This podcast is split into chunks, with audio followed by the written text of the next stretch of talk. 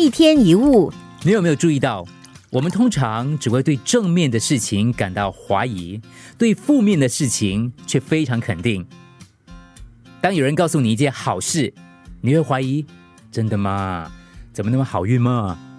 如果是告诉你一件坏的消息，你马上就会当真。当有人对你生气的时候，你不会怀疑他是生你的气；但是当有人说他爱你的时候，你就会怀疑他真的爱我吗？当你不顺心的时候，你不会怀疑为什么会沮丧痛苦；但是当你一切非常顺的时候，你就会怀疑有什么值得高兴的。我们总是比较注意坏的一面，而不是好的一面。想想，当你拿到两科的考试成绩，一科分数是五十分，另一科是九十分，那么一整天的时间，你会一直想到考好的那一科吗？还是考差的那一科？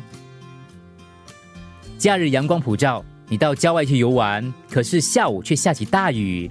第二天，朋友问你：“哎，昨天玩的开心吗？”你会怎么回答呢？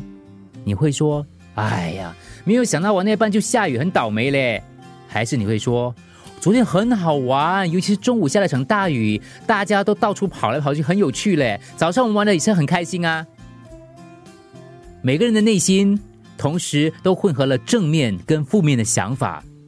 但很奇怪，我们常常把投资放在坏的一面，让负面的思想不断的增值。